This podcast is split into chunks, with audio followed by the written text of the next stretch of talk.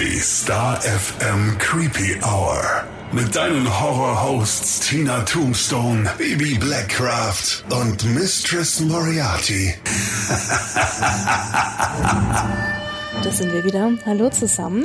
Hallo und herzlich willkommen zur Creepy Hour, diesmal einer ganz, ganz besonderen Ausgabe. Ted Bundy. Bibi ist hier und meine Wenigkeit Missy. Missy. Es ist aktuell 23.12 Uhr. Draußen ist es logischerweise stockdunkel. Wir sitzen hier in unserem schwarzen Studio und heute zum ersten Mal auf dem roten Ledersofa. Ja, das war wirklich eine sehr, sehr gute Idee, finde ich. Äh, man muss dazu sagen, äh, Tina fällt leider immer noch aus. Fragt sich bestimmt der ein oder andere, was da passiert ist. Wir haben es ja vor zwei Folgen schon erwähnt. Tina wird Mama und äh, ist deswegen ab und an mal nicht dabei, wird uns aber hoffentlich ganz bald wieder unterstützen. Die erwartet nämlich ein kleines Mädchen und äh, wir freuen uns, wenn sie dann wieder mit dabei ist als Special Guest. Ja, ich habe gesehen, du hast dir auch schon was zu trinken geholt, ne? Ja, Whisky Ja, oder wir dürfen andersrum jetzt wieder eine, kein Product Placement eine machen, Cola mit bisschen was drin. wir trinken ja immer einen, einen speziellen Whisky mit Zimtgeschmack. wir, wir Der hat ganz schön viel Feuer Ja. und schmeckt schon. Du kannst es auch auf Weihnachten schieben. Schmeckt schon sehr weihnachtlich. ich sag doch immer, dass es. Weihnachten ist, wenn ich das trinke und ich finde das ganz großartig. Komm, lass uns anstoßen. ja, wir brauchen heute auf jeden Fall wirklich was für die Nerven, Auf Missy. die Creepy Hour. auf die Creepy Hour. Und vielen Dank auch mal an unsere ganzen Hörer. Ja, Also wir sind positiv überrascht und freuen uns extremst über alle, die den Podcast, die die Creepy Hour so gut aufnehmen. Und auch danke an unsere Instagram-Follower. Absolut. Das Ganze war ja am Anfang einfach ein Danke fürs Mikro richten, Missy. Gerne. Ähm, ja, so ein Projekt. Wir wussten nicht, wie es ankommt, ähm, wie, wie gruselbereit und wie True Crime willig alle sind und, und ob die auf uns gewartet haben. Aber wir bekommen wirklich durchweg positives Feedback und es freut uns natürlich unfassbar und es treibt uns wirklich an. Wie gesagt, es ist schon sehr spät. Wir haben gerade für heute unfassbar lange recherchiert, aber es macht so unfassbar viel Spaß. Es ist Ja. wirklich schön. Vor allem, wenn wir wissen, wo es ankommt. Und wir geben weiterhin unser Bestes. Absolut. Falls du Anregungen hast, immer her damit, ganz egal, jetzt über Instagram oder creepyhour at starfm.de. Du kannst uns auch eine Mail schreiben. Und ich würde sagen, lange Rede, kurzer Sinn. Ted Bundy. Ich nehme noch einen großen Ich Schluck. auch. So. Bibi. Ja, also. Wir fangen an. Es geht heute um Ted Bundy. Ted Bundy wurde am 24. November 1946 in Burlington, Vermont geboren und war zum Zeitpunkt seiner Geburt auch noch nicht Ted Bundy, sondern Theodore Robert Cowell. An was das liegt, kommen wir später zu. Side Facts, die Mordserie, die Ted Bundy begangen hat, ähm, hat stattgefunden von 1974 bis 78. Ja. Also vier Jahre. Und weil wir das immer so machen, Ted Bundy hat einen IQ von 136. Wir hatten das letztes Mal schon mit Ed Kemper, um in den Vergleich zu kommen, äh, Frankenstein. Knapp daneben. Einstein hatte Passt aber einen, besser zu Creepy. Siehst du mal, wie verkopft ich bin mit meinem Horrorzeug. Nee, der IQ von Einstein lag bei 150, der von Ted Bundy bei 136. Also damit man mal da so einen Vergleich hat. Ja, kommt schon äh, ganz nah ran. Ne? Ja. Side Fact: Ich würde dich bitten, mich später nochmal drauf anzusprechen. Wegen Ted Bundy wurde die Rasterfahndung erfunden. Ich glaube, bevor wir weitermachen, hauen wir den mal kurz raus. Warnhinweis. Der nachfolgende Podcast beinhaltet Themen wie Mord, Gewalt und Sexualverbrechen und ist deshalb für Zuhörer unter 18 Jahren nicht geeignet. Der Inhalt könnte Zuhörer und Zuhörerinnen verstören oder triggern. Okay, kommen wir zur Kindheit. Mutter Louis Cowell, daher kommt auch der Name, hat in einem Heim für unverheiratete Mütter entbunden. Zur damaligen Zeit 1946 ganz, ganz verpönt. Das Problem war, sie wusste nicht, wer der Vater war. Sie hat mehrere Angaben gemacht, es gibt verschiedene Quellen. Einmal war es ein Kriegsveteran namens Jack Worthington. In einem anderen Dokument stand ehemaliger Soldat Lloyd Marshall. Aber in der Geburtsurkunde stand tatsächlich, dass der Vater unknown war. Also sie hat nie einen Namen angegeben. Und was unfassbar spannend ist, in den ersten vier Jahren lebte Ted mit seiner Mutter bei den Großeltern Samuel und Eleanor Cowell in Philadelphia. Und weil damals einfach, es ging nicht, dass du ein unverheiratetes Kind hattest, das war so verpönt, haben die Großeltern zur Tochter gesagt, wir geben dein Kind als unser Kind aus. In Filmen habe ich das schon öfters gesehen. Also ich finde es total schockierend. Stell dir mal vor, du wächst mit deiner Schwester auf und dann kommt raus, dass es deine Mutter ist. Ja, ja, ja, ja. Also finde ich schon ein sehr einschneidendes Erlebnis. Was total faszinierend war für mich bei den Recherchen, Ted hat es erst so, so viel später rausgefunden. Mit? Ähm, über 20. Nein. Kommen wir später zu, ja. Es gab noch einen Verdacht, weil der Vater ja unbekannt war. Und zwar, dass Bundys Großvater tatsächlich der leibliche Vater war. Also man ging davon aus, dass der vielleicht seine Tochter vergewaltigt hat. Ach du Scheiße. Der Opa war bekannt als verbitterter Rassist, der Frauen schlug und Tiere quälte. Also auch ein Paradebeispiel für, für einen Psychopathen. Psychopathen, ja. Ganz genau. Ist das denn vererbbar? Gute Frage.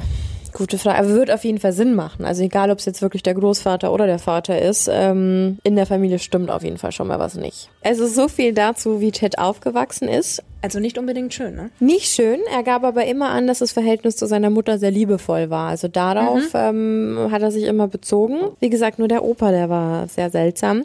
Es gab eine Auffälligkeit, auf die, glaube ich, alle so ein bisschen warten, mh, weil es sehr seltsam wäre, wenn er nichts gehabt hätte. Mit drei Jahren ist er zum ersten Mal verhaltensauffällig geworden, weil er seiner schlafenden Tante, die hat im Bett geschlafen, Messer, also Fleischermesser ins Bett gelegt hat. Ih, Und als die aufgewacht ist, hat sich die total erschrocken und er fand das total witzig. Mit drei Jahren. Mit drei. Ich finde allgemein, dass im, im Alter von drei immer sehr komische Sachen passieren. Hatten wir bei BTK auch schon. Unangenehm. Ja. Auf jeden Fall 1950, also im Alter von sechs, ist Louise, also damals noch seine Schwester, mit ihrem Bruder Ted, also ihrem Sohn, zu Verwandten nach Tacoma im Bundesstaat Washington gezogen. Jetzt muss man dazu sagen, das ist alles gar nicht so weit weg. Ich habe dir hier auch meine Karte mitgebracht. Ihr seht, hier ist Washington da oben. War alles Westküste und war dann immer nicht so weit. Also und genau dort in Tacoma in Washington hat seine Mutter, also für ihn damals die Schwester, John Bundy kennengelernt und eigentlich hätte ihm da schon ein Licht aufgeben müssen, dem kleinen Ted. Ähm, da so klein war er ja dann nicht mehr. Denn die hat 1951 John Bundy geheiratet und der hat Ted adoptiert. Und das macht ja wenig Sinn, wenn das seine Schwester gewesen wäre. Ähm, und deshalb heißt Ted quasi nicht mehr Covell, sondern, Sondern Bundy. Bundy. Und deshalb, deshalb äh, kommt der Name daher. Die zwei, also das Paar, die haben noch vier gemeinsame Kinder bekommen. Linda, Glenn, Sandra und Richard. Und noch kurzer Fakt, mit Richard hatte er ein richtig gutes Verhältnis. Okay. Da komme ich später noch zu. Allerdings zu seinem Ado- Adoptivvater war das Verhältnis überhaupt nicht gut. Ted hat sich auch geweigert, ihn Dad zu nennen. Also da ist die ist der Funke nicht so wirklich übergesprungen. Und ähm, er fand den Opa einfach immer viel besser als ähm, Papa-Ersatz. Das hat er immer kundgetan. Obwohl der eben so ein Rassist war und eigentlich kein netter Zeitgenosse, aber er war eher bei, bei Opa als bei, bei dem Neuen von der Mutter, was man ja jetzt nicht so verwerflich sehen kann, weil viele Kinder sind halt einfach so, dass sie vielleicht den neuen Partner nicht so akzeptieren. Ja, hört man immer wieder. Genau, und er hat sich aber richtig Mühe gegeben, der John, und hat mit äh, Ted Camping-Ausflüge gemacht, um halt wirklich so diesen, diese obligatorischen Annäherungsversuche einfach. Ne, er wollte das Kind halt für sich gewinnen. Es waren ja auch noch andere Kinder dann da, waren für ihn dann ja auch alle Stiefgeschwister. Ja, du kannst ihn ja nicht ignorieren. Genau, und auf jeden Fall ähm, war das Verhältnis da. Also wie gesagt, zur Mutter ganz gut, aber sonst halt jetzt nicht so rosig. Ted kam dann irgendwann an die Highschool und da ist es ganz spannend, was andere über ihn zu erzählen hatten. Er war als Einzelgänger deklariert, mit unberechenbarem Temperament.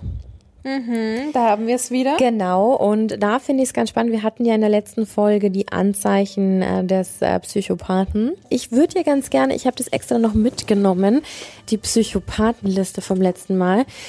Die Die 15 gebe Punkte. ich dir jetzt mal in die Hand, weil ich nämlich will, dass du mal guckst, ob du da, ob du da was findest, was sich da überschneidet. Gehe ich mal von aus. Wo habe ich das denn jetzt hingepackt? Wo hast du es hingeworfen? Ah, hier. Ach, du hast es doch schon, oder? genau. Okay. So, also, Einzelgänger mit unberechenbarem Temperament. Wenig Interesse an Verabredungen mit Mädchen, was in der Highschool ja eigentlich schon so ein Thema war. Kann ja, Ja. auch ein Spätzünder sein. Flirty, flirty. Hm? Genau, er war aber im Gegenteil sehr schüchtern und der Umgang mit anderen Menschen hat ihn halt super gestresst und es gab ein Zitat von ihm. Ich verstand nicht, warum Menschen unbedingt miteinander befreundet sein wollten. Also das ist äh, schon wieder so ein Thema. Wir hatten es ja schon mal. Mitgefühl, Empathie, das war ihm ja sehr fremd. Auch wieder dieses oberflächliche Gefühlserleben. Ganz genau. Also ähm, nur mal so zur Info, er wurde später als Psychopath auch eingestuft, deswegen können wir diese, diese Sachen jetzt übereinander legen. Kommen wir aber dann ganz zum Schluss noch dazu.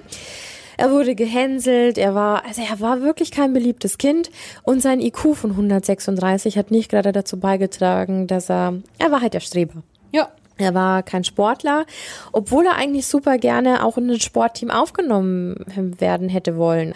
Er hat sich für Fußball interessiert und ähm, hat dann auch mal, glaube ich, noch beim, beim Hockey und so vorbeigeguckt. Aber er wurde nirgendwo aufgenommen und das hat ihn sehr geärgert. Sehr. Haben wir ja auch gelernt, er kommt mit Zurückweisung oder mit Versagen auch nicht so gut klar. Auch wieder dieses Image-Ding. Also nicht unbedingt beliebt sein wollen, weil du dieses Gefühl brauchst. Genau. Der Gemeinschaft, sondern dieses Image. Diese Anerkennung. Genau, ja. So ist es. Und dann hat er es, ähm, dann hat er Skifahren für sich entdeckt. Er ist ja selber in Vermont geboren und das ist ja auch alles sehr bekannt äh, für schöne verschneite Gegenden.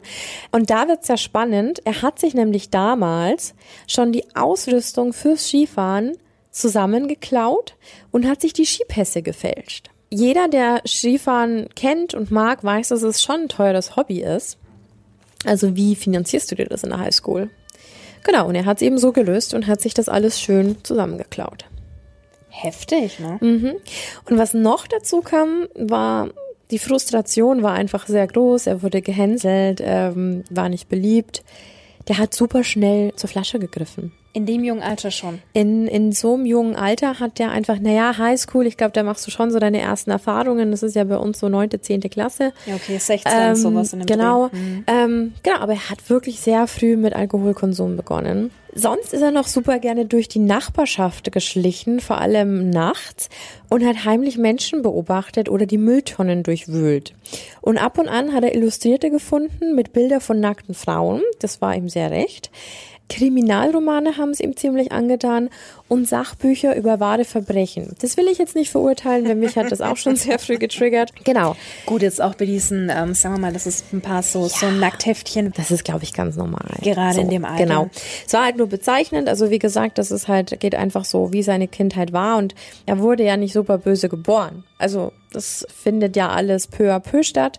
Da war es aber so in diesen, in diesen Kriminalromanen und in diesen Sachbüchern, über die wir gesprochen haben, was für ihn besonders toll, wenn sexuelle Gewalt drin vorkam oder Fotos von Leichen mit verstümmelten Körpern. Auch hier kannst du eine Tendenz wohl erahnen. Dezent. Dezent. Dann ist was total Verrücktes passiert. Im Wechsel von Mittel zu Oberstufe ist er auf einmal aufgeblüht. Also ich glaube, jeder kennt es. Jeder hat in der, in der Pubertät mal irgendwie so einen Schub, egal ob es ein Wachstumsschub ist oder ne, in der Pubertät passt ja sowieso irgendwie nix zusammen an deinem Körper. Die Arme sind zu lang, gerade bei den Jungen. Nicht Fisch, nicht Fleisch. Ja. Genau, also von daher, aber auf jeden Fall hat ihm dieser Schub gut getan. Er ist aufgeblüht und es hat nicht nur er so wahrgenommen, sondern eben auch seine Umgebung. Er ist geselliger geworden und er ist auf einmal nicht mehr gehänselt worden, sondern er ist beliebter geworden und hat da sogar so Jahrbucheinträge wie besonders gut angezogen oder gut erzogen so eingeheimst, weil oft hat man doch in die Jahrbücher so, so Sachen reingeschrieben. Also auf einmal war er nicht mehr so das kleine Entlein, sondern dann war er halt ganz okay. Ähm, Ein Glow-Up. ein Glow-Up, ja, Ja. genau. Jetzt möchte man meinen, dass mit mehr Selbstbewusstsein ja dann auch vielleicht die Mädchen, gerade wenn man über Ted Bundy spricht, finde ich, wäre das jetzt so der nächste Step gewesen, wo ich mir gedacht hätte, dann war der bestimmt voll der Aufreißer. Denn da kommen ja noch viele Frauen. Und war er ein Aufreißer? Nein, der hatte nicht das Selbstbewusstsein. Also er war zwar, er ist zwar aufgeblüht Ja. und hat schon gemerkt, dass er besser ankommt, aber trotzdem im Inneren noch total unsicher und hat sich nicht getraut, ähm, Mädchen anzusprechen. Die Verabredungen, die er an der Highschool noch hatte, also in dieser Zeit, vom, vom Wechselmittel-Oberstufe, ähm, konnte man an einer Hand abzählen. Und stattdessen ist er halt lieber Ski gefahren. Da, da wusste er, das kann er, in dem ist er gut und das hat er gerne gemacht. Und was ich total spannend finde, weil wir wieder bei der Checkliste sind, der ist mindestens zweimal wegen Laden und Autodiebstahl verhaftet worden. Und jetzt finde ich, Autodiebstahl ist jetzt keine so kleine Nummer. Nee, und das sind wir auch bei Kriminalität, der 15. Punkt. Ja. Das ist so ein Punkt, ich weiß nicht, wie es in Deutschland ist, aber ich denke schon, dass sowas in deiner Akte ist und dann wärst du, wenn irgendwelche Sachen vorfallen, schon sehr schnell auf der verdächtigen Liste. Ja, natürlich. Ja, jetzt ist es aber so, dass im Staate Washington in Amerika mit dem Erreichen des 18. Lebensjahr dein Vorstrafenregister gelöscht wird aus Jugendtagen. Also zum damaligen Zeitpunkt war das so. Einfach so? Einfach so. Das ist damals so gang und gäbe gewesen. Höre ich heute zum ersten Mal. Und das wiederum hat dazu geführt, dass der später einfach nicht auf dem Radar war. Also ich finde, solche Verbrechen sind ja meistens so die, Starter, sage ich jetzt mal. Also meistens haben die ja, es, ist, es bringt ja niemand irgendjemand um, ohne dass er schon irgendwie vorher mal irgendwas. Also sehr selten. Außer es war vielleicht ein Affektmord, aber es passiert sehr selten. Meistens haben die schon irgendeinen Dreck am Stecken. Er war jetzt zu diesem Zeitpunkt 18. Genau, also er ist 18 geworden und es wurde gelöscht. 1965 hat er die Schule abgeschlossen. Da war er dann fertig und er hat es tatsächlich auf die Universität geschafft. Hat dann auch, hat dann auch nochmal gewechselt. Der hat dann von Puget Sound quasi ein Jahr später auf die Washington gewechselt und da hat er Chinesisch studiert. Also, also alles, was mit Chinesisch? asiatischer Geschichte und so zu tun hatte. Mhm. Total ausgefallen, finde ich. Voll. Aber bei dem ist er ja nicht geblieben, weil wir wissen ja, Psychopathen bleiben nicht lange bei irgendwas. Angst vor Langeweile. Ganz genau. Also sein Studium hat er sich aber finanzieren müssen und das hat er gemacht äh, mit Jobs als Kellner oder Schuhverkäufer. Was ich sehr witzig finde übrigens, weil es gibt ja die, die Serie mit Ted Bundy und der Schuhverkäufer ist. Also Al Bundy. Den, das äh, fand ich äh, sehr amüsant. Ähm, Viele Nebenjobs. Viele Nebenjobs, danke. Genau, aber er hielt nie lange auf einer Stelle aus. Also etliche Arbeitgeber haben ja gesagt, er war unzuverlässig. Er kam oft Zu nicht. spät kommen. Genau, und es ist, äh, es passt schon sehr gut in, in, in dieses Schema, das wir vorher angesprochen haben. An der Uni jedoch war er total fleißig und hat echt gute Noten ergattert. Bis zu einem gewissen Punkt, nämlich äh, bis zu 1967. Da war er 21 Jahre. Und dann ist es passiert, dann hat er seine Traumfrau getroffen. Diane Marjorie Jean Edwards. Und Diane war alles das, was er nicht war. Ich glaube, deswegen war es so seine große Flamme. Wie war die dann? Die war belesen, die war intelligent, die war attraktiv und die kam aus einer super vermögenden Familie aus Kalifornien.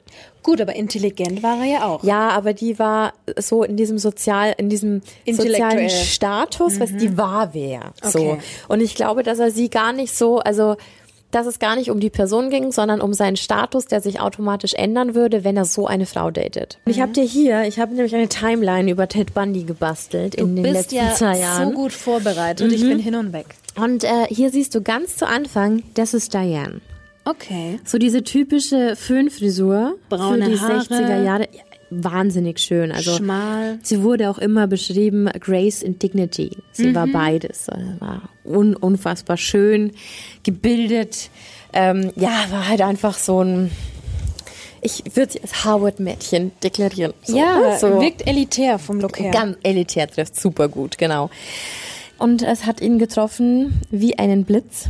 Beim Skifahren haben sie sich kennengelernt, was ja auch dieses Image von ihm eigentlich aufrecht erhält. Äh, Skifahren ist ja auch so ein Prestigeding. Ne? Und da haben sie sich kennengelernt. Er war super fanat. Bei ihr war es eher so, sie wusste ja, dass er, er kam aus keiner namhaften Familie. Er war nicht so gut erzogen wie sie. Also für sie war das eher so ein Geplänkel. Also die, sie mochte ihn auch ganz gerne, aber für, für sie war er irgendwie nicht zielstrebig genug und hat nicht nötigen Ehrgeiz an den Tag gelegt, um irgendwas zu erreichen. Also ich glaube, da war der, der Anspruch schon ganz anderer bei der Frau. Also ein bisschen flirty flirty und das war's. Genau, also es ging auch ein Jahr. Ähm, Ein Jahr. Okay. 67 hat er sie kennengelernt. Und jetzt geht es nämlich so weit, der wollte die unbedingt beeindrucken, hat gemacht, getan. Und es ist dann so weit gegangen, dass er 68 von der Uni geflogen ist, weil er nur noch Zeit mit der Alten verbracht hat. Schön blöd. Aber so versessen war der da drauf. Also sie wollte den eigentlich gar nicht so sehr, aber er hat alles drauf gesetzt, die zu beeindrucken. Ging dann so weit, weil er ja eh von der anderen Uni geflogen ist, dass er sich für ein Sommerstipendium an der Elite-Uni in Stanford in Kalifornien quasi beworben hat. Nur um sie zu beeindrucken, was aber total nach hinten losgegangen ist, weil sie war in einem Kreis, da hat man nicht nur Sommersemester oder Stipendium dann auch noch gemacht, sondern da war man halt auf der, der Harvard oder auf der Stanford. Dann hat er das gemacht und hat sich in der Zeit ähm, nach diesem Stipendium in ein anderes Abenteuer gestürzt, von dem er sich totale Anerkennung erwartet hat und von dem er sich erwartet hat, dass sie das auch total toll findet. Was? Und zwar hat er sich als freiwillige Hilfskraft für die Wahlkampagne von Nelson Rockefeller gemeldet. Und Rockefeller war damals der Gegenspieler von Richard Nixon. Die haben beide kandidiert für die Republikanische Partei für die Wahl zum Präsidenten. Na, und dann war Watergate und so. Also es war ja damals schon eine krasse Zeit. Und es gibt, lustigerweise, ich will da jetzt gar nicht so lange drauf eingehen, weil das schon alles lange genug wird. Aber auch da ging schon los, dass er sich in der anderen Partei, also bei den Demokraten, eingeschlichen hat und da heimlich ähm, War er ein Maulwurf? sozusagen, also mit Verkleidung und allem drum und dran. Und also da gab's auch schon so Spirenzchen und da war schon eigentlich da klar, okay, Das sind wir Fishy. wieder beim Psychopathenmerkmal, das Lügen, das Manipulieren. Genau. Und da hat er sich halt voll dafür ausnutzen lassen und hat halt bei der Party da halt voll mitgemacht und äh, genau. Ja, und dann war er da voll involviert und hat nur gedacht, er ist der große Held, weil er sich ja quasi politisch engagiert. Und da gibt's auch, ich habe mir ein Interview von dem angeschaut, da kam das eben raus, dass er das gemacht hat, dass er sich da einschleusen hat lassen. Und da hat er so stolz ein Interview gegeben, dass es ihm ja schon fast peinlich ist, dass er für sowas Publicity bekommt. Und das ist doch nicht der Rede wert. Also du hast in allem, was der Typ gemacht hat, gemerkt, was für ein unfassbarer Selbstdarsteller der Typ ist. Aber das ist wieder so dieses typische, wenn ich jetzt zurück überlege, dass ich so jemanden kennen würde oder in der Schule hätte, das ist so einer, der aufs Maul bekommt. Weil ihn alle hassen und sich jeder Ah, ja, I know. denkt, du eingebildeter Honk, du hast Ja. es nicht anders verdient. Ja, ich glaube, so darf man, also natürlich, äh, ne, Nein, keine Gewalt, Gewalt, aber nein, aber weißt ich du, was weiß, ich was mein? du meinst. Ja, absolut. Und ähm, ich glaube, deswegen war er einfach damals auch nicht so beliebt. Das war halt so ein Strebertyp. Genau, also August 1968 hat dann aber, also quasi, die haben sich im 67 beim Skifahren kennengelernt, also lass gutes Jahr gewesen sein, hat äh, die Diane, also seine Traumfrau, ihr Studium aber abgeschlossen und ist wieder zurück nach Kalifornien zu ihrer Familie und hat Ted absolviert. Also wie gesagt, das war ja eh mit Ablaufdatum, äh, sie fand ihn nicht so toll wie er sie, also von daher Toyboy. es stand halt schon unter einem schlechten Stern. Und ich glaube, dass es ganz maßgeblich daran beteiligt war, dass der zu dem Monster geworden ist, weil der einfach toxische Männlichkeit nicht mit einer Abfuhr umgehen konnte. Verletztes Ego. Ganz genau. Und er ist in eine unfassbare Krise gestürzt, nachdem die mit dem Schluss gemacht hat, dass er sogar nach Colorado gereist ist, um Verwandte zu besuchen und hat sich dann entschieden, er kann ja nicht irgendwo lange bleiben, er schreibt sich jetzt für ein Semester an der Temple University dort ein. Also hat er sich da wieder eingeschrieben und hat da halt wieder was Neues gemacht. In der Zwischenzeit, als er dort war, hat er seiner Ex, also der Diane, aber immer noch Briefe geschrieben, so wie wenn du heute noch äh, ständig Nachrichten von deinem Ex bekommen würdest. In, den, in den Briefen hat er die darum gebeten und wirklich gebettelt, dass sie den Kontakt aufrechterhalten. Also so, so richtig armselig einfach. Gut, gibt's ja auch heute noch. Genau, aber der hat die halt weich gekocht, ne? Also der hat die so lange Hat genervt, hat er. Und die beiden blieben dann auch in den nächsten Jahren noch in Kontakt. Also das war 68. Und er war so besessen von der Frau, weil die quasi alles verkörpert hat, was er immer wollte und was er nicht bekommen hat. Also ich glaube, das hat sich richtig hart manifestiert bei dem im Kopf. Und ähm, Gut, weil sie diejenige war, die den Uni-Abschluss hatte, gutes Elternhaus. kann, weiß ich nicht, ob's Ja. dann, aber es war, es hat auf jeden Fall echt was mit ihm gemacht und er, der hat ihn nicht mehr aus dem Kopf bekommen und nicht auf eine gute Art und Weise. Und jetzt kommt's, 1969, also mit 23 Jahren, hat er wegen irgendwas seine Geburtsurkunde eingesehen im Standesamt und hat von seiner wahren Abstammung erfahren und hat mit 23 erfahren, dass seine Schwester eigentlich seine Mutter war. Durch Zufall. Durch Zufall. Das ist übel. Und das hat ihn auch nochmal richtig hart runtergezogen. Ich glaube, es würde jeden runterziehen. Aber hallo. das ist schon eine Ansage, wenn du, wenn du einfach 23 Jahre belogen wurdest. Tut mir ja fast schon etwas leid. So ist es. Und dann ist er, als er das rausgefunden hat, äh, weil er ja ständig in Bewegung sein musste, sind wir auch wieder bei, bei unserer Checkliste, zurück an die University of Washington, um ein Psychologiestudium anzufangen. Also wieder komplett andere Nummer. Und in dem war er wirklich gut. Also die Dozenten haben gemeint, er war brillant und er war ein richtiger Liebling bei den Dozenten, weil der so ehrgeizig war. Und in dem Jahr, also 1969, als er dann eben wieder zurück war und in Washington war und mit dem neuen Studium angefangen hat, hat er Elisabeth Klöpfer getroffen.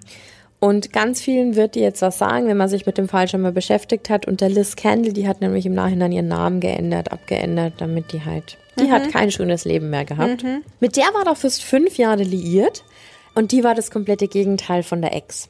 Die war geschieden, alleinerziehende Mutter. Studium ist für sie gar nicht erst in Frage gekommen, weil die war alleinerziehende Mutter. Die musste ja irgendwie ihr Kind versorgen. Die hatte Verantwortung für das Kind und hat an der Washington University als Sekretärin gearbeitet. War schüchtern, und also ich habe wirklich viele Bilder von der gesehen. Ich fand die total süß, aber die war nicht sehr zufrieden mit sich, hatte sehr gern mal einen getrunken, weil sie sich dann attraktiver und interessanter fand und hat schon sehr Was zur Hölle? Was war das denn? Was ist denn da jetzt passiert? Ach, ich glaube, ihr habt den Stuhl unter den Tisch. Ich glaube, ihr habt den Tisch und den Stuhl unter den Tisch geklemmt. Und, und der, hat sich raus. jetzt losgelöst. Oh mein Gott. oh Gott. Gut, dass jetzt passiert, werden wir über Geister oder so reden. Wäre ich jetzt gestorben. Oh Gott. Meine Nerven. Oder? Das macht schon Sinn. Ja, der steht ja auch so schief. Oh, das war jetzt nicht lustig. Nein. Okay. Oh mein Gott.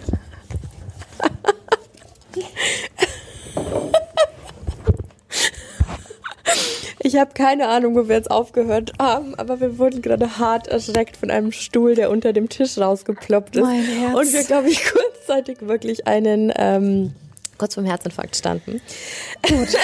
Also, sie Gut. fand sich nicht so attraktiv. Ach, du Gott. fandest sie ganz goldig und sie hat öfters mal eingekippt, genau, um sich sexy und selbstbewusst genau. zu fühlen. Und sie hatte einfach einen Minderwertigkeitskomplex, von dem Bundy auf jeden Fall absoluten Nutzen gezogen hat. Mhm. Also, ja.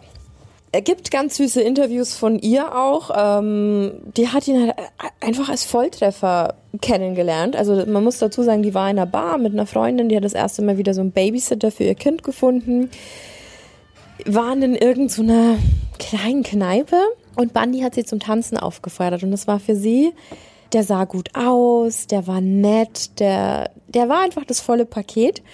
Und der hat sie zum Tanzen aufgefordert. Sie, die ja so unscheinbar ist in ihren Augen. Traurig. Traurig, absolut traurig. Die ist ein toller Mensch, mit Sicherheit. Und dann ging es so weit, dass dann war der Tanz vorbei und er hat sie dann nicht mehr aufgefordert, hat sie allen Mut zusammengenommen und hat mit ihm gesprochen. Und es ging dann so weit, dass, äh, weil sie eben sehr viel getrunken hat, er sie nach Hause gefahren hat. Mhm. Er hat dann bei ihr geschlafen, es lief aber nichts. Also sie war noch genauso angezogen im Bett gelegen, wie sie sich reingelegen hat. Und sie wacht am nächsten Morgen auf und er ist weg. Und da dachte sie sich, oh Gott, schade. Und geht in die Küche und sie findet ihre kleine Tochter, die mittlerweile wieder zurück war vom Babysitter. Und Ted Bundy, der bei ihr in der Küche steht und Frühstück für beide macht. Und da ging ihr halt ihr Herz auf und hat gemeint so, der ist es. Und äh, der ging auch total in der Vaterrolle auf, also Ted Bundy an sich hat, glaube ich, da schon so ein bisschen die Familie gefunden für sich. Mhm. Also er hat das Kind akzeptiert, er war ganz, ganz toll mit Liz. Ich habe da auch Bilder gesehen. Wirklich, ich habe hier sogar eins, das ich dir zeigen kann, um dir mal zu zeigen, wie schön die auch miteinander ausgesehen haben. Also wirklich ein süßes Pärchen. Auch ein alberner Bunny mit Zunge raus. Und sie nebendran richtig happy, ne? Und da gibt's ganz viele Bilder, die so sind. Also du hast mhm. ihr wirklich angesehen, wie glücklich sie war. Ja, aber die war wirklich goldig. Ja. Ja. Ja, und dann ähm, ging das wirklich eine Zeit lang. Ich habe auch Interviews mit äh, der Tochter gesehen, die mittlerweile ja auch eine erwachsene Frau ist. Die hat auch gesagt, immer auf jedem Foto hat er sie hochgehoben, weißt du, umgedreht an den Füßen und so hochgezogen. Wie eine normale Family. Absolut. Und äh, sie beide, also sie hat auch gemeint, die Tochter, sie fand es auch total schön, dass da ein Mann im Leben ihrer Mutter war, der sie so akzeptiert hat als Kind und äh, der die Mutter so glücklich gemacht hat. Und das war ein ganz tolles Gefühl und die waren halt einfach eine kleine Familie. Genau, und nach und nach, also die waren ja wie gesagt fünf Jahre fest liiert und das war 1969 ist er schon immer ein bisschen so abgedriftet. Also er war dann, er hat auch nicht direkt bei ihnen gelebt, er hatte schon auch sein eigenes Haus. Ach, der war nicht bei denen zu Hause. Er war schon immer da, aber er hatte schon noch sein eigenes. Mhm. Dann wurde er immer reservierter und weil sie eben so ja, nicht so von sich selbst überzeugt war, hat sie halt auch vermutet, dass er vielleicht andere Frauen traf. Und für sie war das in Ordnung. Und er ist nachts halt oft verschwunden, ohne zu sagen, wohin. Es war für sie in Ordnung. Es war für sie in Ordnung, weil sie die ganze Zeit hoffte, dass er irgendwann sagt, okay, ich muss jetzt kein Junggeselle mehr sein, also ein nicht verheirateter Mann, finde jetzt zu der Familie, die ich ja sowieso schon habe und settle down, so, Aha, ne? Und okay, okay. Ähm, genau, also für sie, ist klar war es blöd für sie, aber sie mochte ihn halt wirklich. Und wir alle wissen, wie dumme, was für dumme Sachen man macht, wenn man jemanden gern hat. Ja. Und von 69 bis 72 war er eben in dieser Rolle. Da war auch noch alles schick zwischen den beiden. Die hatten ganz viele so Familienmomente. Und er hat zusätzlich zu seinem Studium, zu seinem Psychologiestudium, auch noch in, auf freiwilliger Basis an einer Seelsorge-Hotline gearbeitet. Das muss man sich mal vorstellen. Also da hat Leute wirklich beraten der ähm, Psychopath an ja, der Hotline. Ja. Genau. Und dann hat er aber in der Zeit schon angefangen, ähm, Bewerbungen an juristische Fakultäten zu schicken, weil er eben ein Jurastudium aufnehmen wollte, weil sein neuer Traum war, Anwalt zu werden. Also sehr verrückt, wenn du dir mal überlegst, was der schon alles studiert hat. Was das für ein Lebenslauf ist. Mhm. mhm. Und was ich auch total krass fand, er hat sogar in dieser Zeit von 69 bis 72 eine Auszeichnung von der Polizei bekommen, weil er einen dreijährigen Jungen vom Ertrinken gerettet hat. Das ist doch die letzte Person da, wo du draufkommen würdest, dass der Dreck am Stecken hat. Ganz, ganz wie, komisch. Wie ähm, frisch aus Hollywood, ja. Mhm, genau. Ja, und 1973 reiste er nach Kalifornien und da hat er seine alte Liebe wieder getroffen, die Diane. Ich habe ja gesagt, die haben immer noch Kontakt gehalten. Ach Gott. Und die war auf einmal beeindruckt, dass er, mein Jurastudent, hat ja jetzt eine Freundin und mhm. Kind und so. Wirkt gleich etwas interessanter. Mhm. Ja, ja. Auf jeden Fall gibt's hier Angaben, dass sie wieder ein Verhältnis angefangen haben. Ohne dass Liz das natürlich wusste, die ja in, in, in äh, Washington saß. Was sehr arschig ist. Voll. Und das Krasse ist, der hat gemerkt, die Diane, die mag mich wirklich hat ihren Heiratsantrag gemacht, sie hat Ja gesagt und kurz danach hat das Interesse verloren, hat die abserviert. Weil das war der Moment, wo er wusste, ich habe erreicht, was ich wollte, ich bekomme jede Frau, ich bin der Shit. Dieser Hund. Ja, ohne dass Liz es wusste, die ja die ganze Zeit auf den Antrag gewartet hat. Genau, aber das war 1973. Also das heißt, dieses Schlüsselerlebnis, er hat das bekommen, was er immer wollte, was ihm vorher verwehrt war. Er hat ein aufgeplustertes Selbstbewusstsein. Und er hat eine Frau im Rücken, die immer für ihn da ist. Er hat alles. Ja. Und dann war es soweit. Die Mordserie von Ted Bundy hat begonnen. Und der erste Mord, den hat er nur gestanden. Man hat die Leiche nie gefunden. Soll angeblich eine Anhalterin im Mai 1973 in Olympia gewesen sein. Ich äh, komme da später noch drauf, weil ähm, es gibt ganz viele Ted Bundy-Opfer. Es wurden aber nicht alle gefunden. Und mhm. deswegen muss man sich auf ganz viele Geständnisse beziehen und man weiß auch nicht, ob es mehr waren. Genau, also deswegen ist es der erste Mord gewesen. Und dann ist Folgendes passiert. 1974 hat eine Vermisstenwelle begonnen in äh, Washington, also in dem Staat, in dem er gelebt hat. Es sind acht Frauen verschwunden in einem sehr kurzen Zeitraum. Auf die gehe ich jetzt dann auch gleich noch ein. Aber es hatte alles ein Muster und das kam nach und nach raus. Weil man sich jetzt bestimmt fragt, wie kann der denn acht Frauen entführen? Wie kann ja. er denn acht Frauen verschwinden lassen und niemand hat was gesehen? Das sind schon eine Menge. Also er wurde gesehen. Und ähm, bestimmte Muster oder Anzeichen waren immer, dass ein Mann gesehen wurde mit verbundenem Arm oder Krücken, der Frauen um Hilfe bittet der die in einen VW-Bus oder in einen Käfer lockt, der ziemlich harmlos wirkt und der sich als Ted vorstellt. Scheiße. So, und jetzt ging's los. Das erste Opfer war 21 Jahre Linda Healy. Sie war die allererste, die quasi offiziell verschwunden ist, am 31. Januar 1974. Und zwar hat Bundy die einfach aus ihrem Studentenwohnheim, also der ist in das Wohnheim eingedrungen und hat sie aus ihrem Zimmer entführt. Also die war weg. Und dann war das die erste Vermisstenanzeige. War am 31. Januar. Am 12. März 1974 ist dann die 19-jährige Donna Manson, also auf dem Weg von einem, nach einem Konzert verschwunden. Auch wieder einfach spurlos. Mhm. Die dritte Person war dann am 17. April, also wir waren jetzt bei Januar, März, April, die 18-jährige Susan Rancourt, auch auf am Weg zu einer Filmvorführung. Einfach verschwunden. 6. Mai 1974, also jetzt sind es nur noch ein Monat, der dazwischen liegt, ja. die 22-jährige Roberta Parks. Die ist einfach von dem Spaziergang nicht mehr zurückgekommen. Also du siehst, es, es sind ständig Frauen verschwunden, mhm. sehr junge Frauen. Am 1. Januar, am 1. Juni, Entschuldigung, am 1. Juni 1974 verschwand Brenda Ball auf dem Heimweg von der Kneipe. Also das ist unterm Tag passiert, das ist in der Nacht passiert, das ist ständig passiert.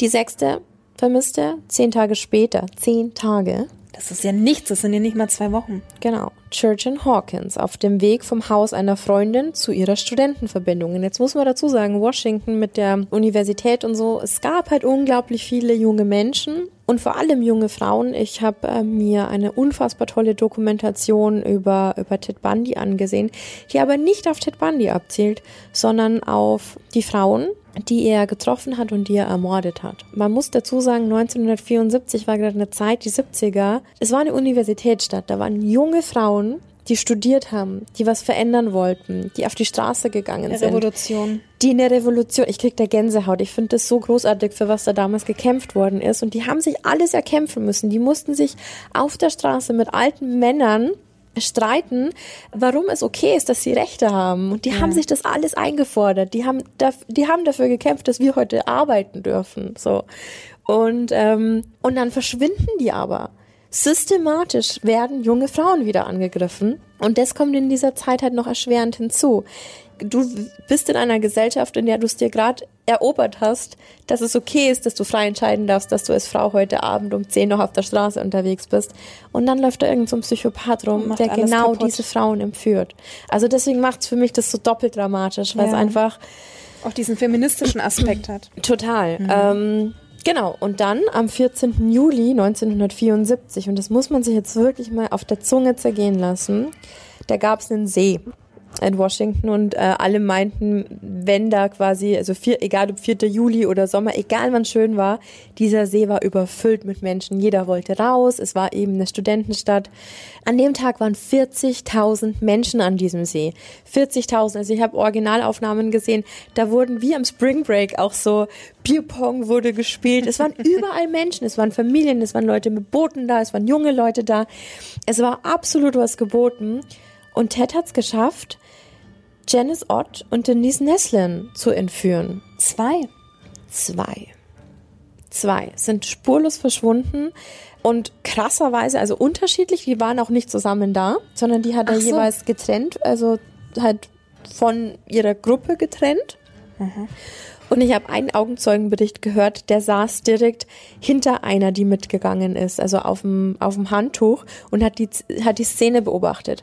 Und zwar ging Ted wohl von Handtuch zu Handtuch, auch zu Gruppen von Frauen und hat eben eine immer angesprochen, ob sie ihm helfen könnte. Und er hat irgendwas von einem Katamaran gefaselt und hat halt gemeint, dass er Hilfe braucht. Und ich weiß nicht, ob es Janice war oder Denise. Eine war auf jeden Fall auf dem Weg zum Klo und die andere ist gerade gekommen. Und die gekommen ist, stand eben oder saß eben vor diesem Mann, der dieses Gespräch mit beobachtet hat. Und sie meinte so, nee, ich will dir jetzt nicht helfen. Ich sitze jetzt gerade hier, ich bin gerade gekommen. Mhm. Und ähm, sie hat auf diesen typischen Gesichtsausdruck so, boah, bitte nerv mich jetzt nicht. Ich habe mich gerade hingesetzt. Wir kennen das ja alle. Aber zu der Zeit, und da gab es auch ganz, ganz viele Interviews dazu, wurde von Frauen auch erwartet, dass die hilfsbereit sind, dass die mit einem Lächeln quasi immer Ja sagen. Das waren die 70er. Ja, natürlich, ja? wenn der große Mann kommt. Und sie hat sich dann irgendwann so breitschlagen lassen, ist aufgestanden und gesagt, ja, okay, dann helfe ich dir halt. Ja. Das war das letzte Mal, dass sie gesehen wurde. Ja, also jetzt haben wir quasi gehört, es sind acht Frauen verschwunden. Es gab den Hinweis, es war ein Ted. Es war immer der Hinweis, wenn die irgendwo gesehen wurden, das war ein Mann, ein großer Mann. Es war der Hilfe braucht. Äh, genau und entweder eben halt immer mit eingebundenem Arm oder Krücken. Also immer dieser Hilfsaspekt. Frauen sind bereit zu helfen, deswegen mhm. zieht die Masche, deswegen spreche ich die so an. Und dann ging eine öffentliche Fahndung raus nach einem gelben oder braunen Volkswagen und eben einem TED. Ja. Tausend Anrufe bei den Behörden gingen ein und tatsächlich ist der Name Ted Bundy gedroppt. Nein. Der ist angegeben worden und krasser Fakt, Liz, seine Freundin, hat insgesamt in dem kompletten Zeitraum, in dem gefahndet wurde, dreimal bei der Polizei angerufen und hat gemeint, Sie hat einen Freund, der heißt Ted und der fährt einen Volkswagen. Und als die Polizisten gehört haben beim ersten Mal, Jurastudent, wurde der sofort aus der Kartei genommen. Hilf mir mal ganz kurz, Liz. Also die Freundin, die Feste mit dem Kind. Ja, genau. Genau. Die, nicht und, die elitäre. Nee, nee. Und da mhm. musst du sagen, das ist deine Partnerin. Und wie viel muss passieren, dass du dir wirklich ernsthaft Gedanken machst, ist es mein Ted? Heftig. Und die ist dreimal zur Polizei. Ähm, die hat in einem Interview dann mal gesagt, weil die wurde dann eben so niedergebügelt. Also nee, n -n, haben wir überprüft. Dann hat die nochmal angerufen, weil quasi die Hinweise und dann ist ihr aufgefallen, in der Nacht, als die und die verschwand, war der gar nicht da. Also sie hat quasi immer wieder sich gemeldet. Dann wurde sie sogar mal angepumpt und hat gesagt, haben die am anderen Ende gesagt, warum sie sich denn jetzt bitte nochmal meldet. Sie hat doch schon die Bestätigung bekommen, dass er ausgeschlossen ist. Mhm. Und dann ist sie zu ihrem Vater, der Ted unfassbar mochte, und hat ihm die Situation geschildert und hat gemeint, sehr traurig, dass er doch mal mit der Polizei reden soll, weil sie denkt, dass, sie, dass die Polizei Männern wahrscheinlich mehr Gehör schenkt. Ja. Und ihr Vater hat sie einfach abgewiegelt und hat gesagt, wenn du noch einmal zur Polizei gehst und den Ted anzeigst, du ruinierst sein Leben. Nicht dein Ernst. Ja. Wenn du dich täuscht, ruinierst du sein Leben. Und er ist ein guter. Ja, natürlich, klar. Es, aber du wenn glaubst du dich doch deiner Tochter mehr. Eben. Du hast doch Angst um deine Tochter, natürlich. wenn da feststeht, der entführt Frauen. Da wüsste ich, müsste ich doch nicht zweimal überlegen. Und da war sie sehr enttäuscht. Also in dem Interview hat sie sehr geweint. Ja, hallo, wären wir auch. ja, absolut. Also, wenn dir deine engsten Leute, deine Eltern nicht glauben. Ja. Wie schrecklich. Ja, Genau, also so viel dazu. Und äh, jetzt kommt noch was dazu. Am Anfang war das ja noch nicht so klar, dass die alle zusammenhängen. Also mhm. früher war das dann vielleicht ist vielleicht abgehauen. Da war das auch noch so kein großes Ding, dass man sagt, so, es gibt einen Serienmörder. Bis dato waren die alle nur verschwunden. Dann hat es geheißen, die ist vielleicht mit einem Freund durchgebrannt oder die kommt wieder oder die ist abgehauen. Jetzt waren alle diese Frauen sehr jung. Ich habe ja gesagt, also alles so zwischen 19, 18, 22, also war wirklich sehr, sehr jung, waren alle sehr attraktiv und hatten alle lange Haare in der Mitte gescheitelt. Ah, okay. Und jetzt würde ich dir mal ganz gerne hier zu unseren Füßen mal ähm, kurz diese Timeline zeigen. Die du wirklich so. sehr schön gemacht hast. Und jetzt siehst du mal hier, das sind sie. Linda Haley, Donna Manson, Susan Rancourt, Roberta Parks, Brenna Ball, Jordan Hawkins, Janice Ott und Denise Neslin. Und du siehst ein Muster. Alle haben einen Mittelscheitel, alle haben dunkle Haare. Mhm. Also ich finde, es fällt schon sehr auf. Auch vom, ja, ja, vom Typ her sehr ähnlich. Ganz genau. So, ja, und jetzt Anfang September 1974 der erste Leichenfund. Also die letzte Entführung war im Juli und jetzt hat man die erste Leiche gefunden. Und zwar in einem Waldgebiet haben Jäger menschliche Knochen gefunden es waren viele Knochen und es waren ganz offensichtlich auch mehrere Schädel. Und anhand dieser Schädel und vor allem an den zahnärztlichen Unterlagen konnte man tatsächlich äh, Ott und Neslin identifizieren. Das waren die letzten beiden, die am See entführt wurden. Schon immer spannend, was da über die Zähne alles geht, ne? Voll. Hm. Und auch sehr krass, dass das damals in den 70ern ja Gott sei Dank schon ein, ein Ding war, dass du die Person identifizieren konntest. Es wurde aber auch noch ein dritter Körper entdeckt, und der konnte allerdings nie identifiziert werden, aber man vermutet, dass es Georgian Hawkins war. Das ist äh, die dritte von hinten. Genau, und im März 1975 wurden dann Leichenteile von Brenda Ball, Susan Rancourt, Roberta Parks und Linda Haley gefunden. Die waren weitläufig verstreut in Taylor Mountain. Das ist äh, die erste Fundstelle, wo auch schon Donna und ähm, auch schon äh, Ott in Naslin gefunden worden sind, also die zwei Mädels vom, vom See. Einfach in der, in der Wildnis zerstreut und den, den Tieren überlassen. Die Leiche von Donna Manson ist äh, tatsächlich nie gefunden worden. Mhm. Also es ist, ich komme später noch dazu, es sind wirklich viele, die nicht identifiziert werden konnten. Was ja auch mal für die Angehörigen ganz, ganz, Super ganz schlimm, ist, schlimm. weil du ja nicht ansatzweise damit abschließen kannst. Da komme ich später noch zu einem Fall, den finde ich ganz traurig. Mit dem ersten Leichenfund hat die Serie der verschwundenen Mädchen aufgehört. Im Herbst 1974 ist Bundy umgezogen. Und zwar ist er nach den Herbstferien, also nach zum Herbstsemester quasi, an die University of Utah. Schon wieder, das ist jetzt Uni Nummer äh, 83. Dahin ist er, dahin ist er geflohen, wahrscheinlich aus gutem Grund, weil er wahrscheinlich Angst hatte. Washington, acht Leichen, könnte ja potenziell zu ihm führen. Zu dem Zeitpunkt wusste Liz nicht, also er hat dann aber da weiter Jura studiert. Sie wusste aber nicht, ob sie mitkommen darf. Und irgendwie hat er nicht den Eindruck gemacht, als hätte er sie gerne dabei, also haben sie eine Fernbeziehung geführt. Anstrengend. Die war immer noch total mm, verliebt in ihn und, und hat den ganzen Spaß einfach mitgemacht. Auch wenn er sich echt arschig verhalten hat. Und obwohl sie ja den Verdacht hatte, Genau. dass er da eventuell Ja, später hat ihn dann, Teil von später könnte. hat sie dann auch eine Freundin darauf hingewiesen, dass es jetzt Leichen, also it happens in Utah again, Mhm. hat sie gemeint. Und dann wusste sie, irgendwas ist da ganz schlimm schief gegangen. Also Herbst 1974 wechselt er von Washington nach Utah und am 2. Oktober 1974 verschwindet die 16-jährige Schülerin Nancy Wilcox. Nein. So So schnell. fix. Und die wurde zuletzt gesehen in einem vorbeifahrenden VW Käfer.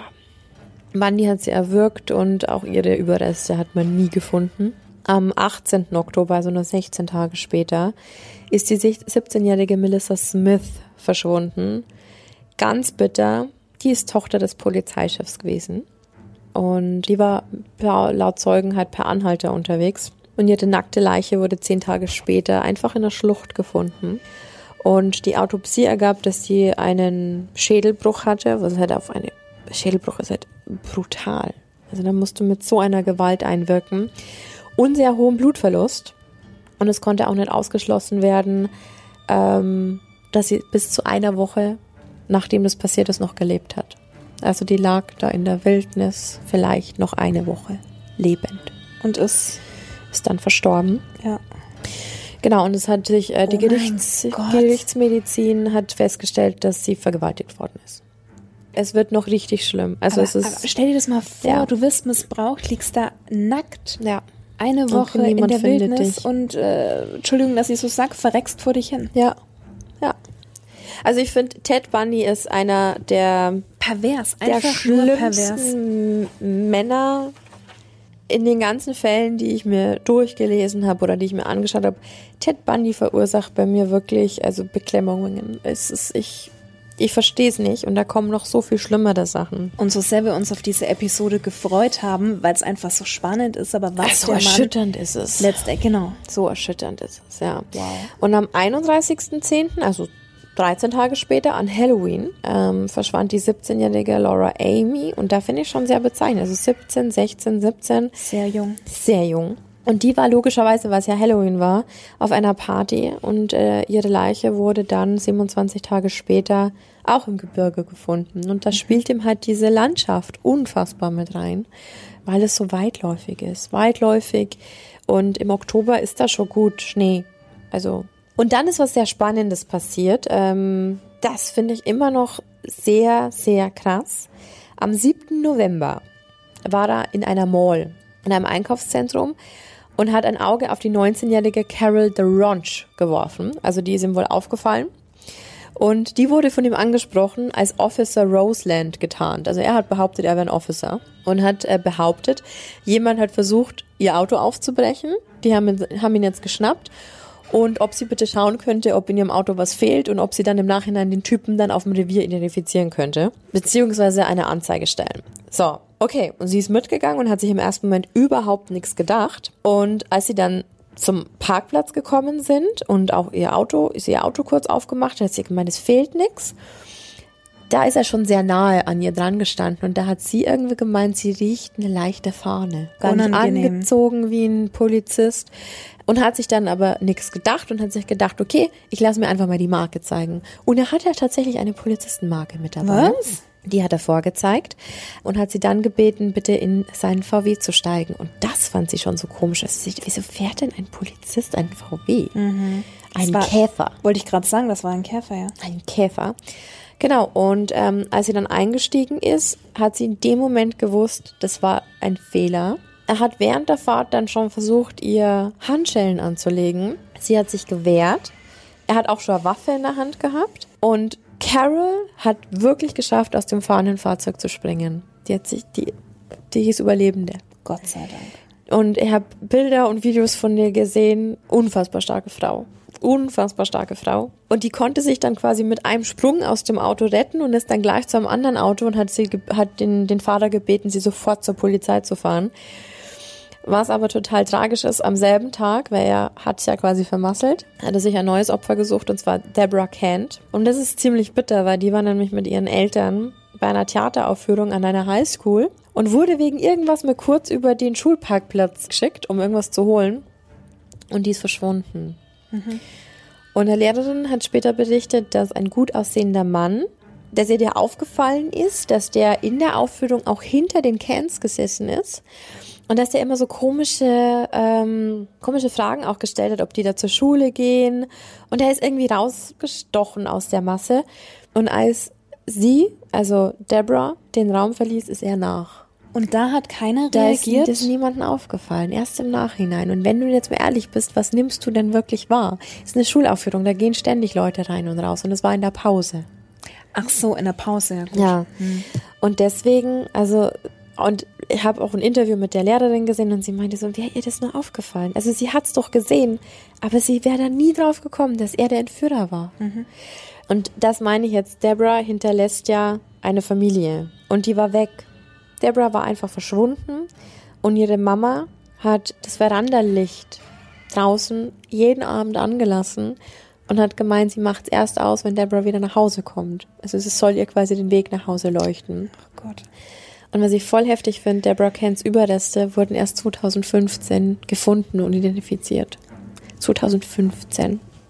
Vor fünf Jahren Ja, erst. und das war 1974, als sie verschwunden ist.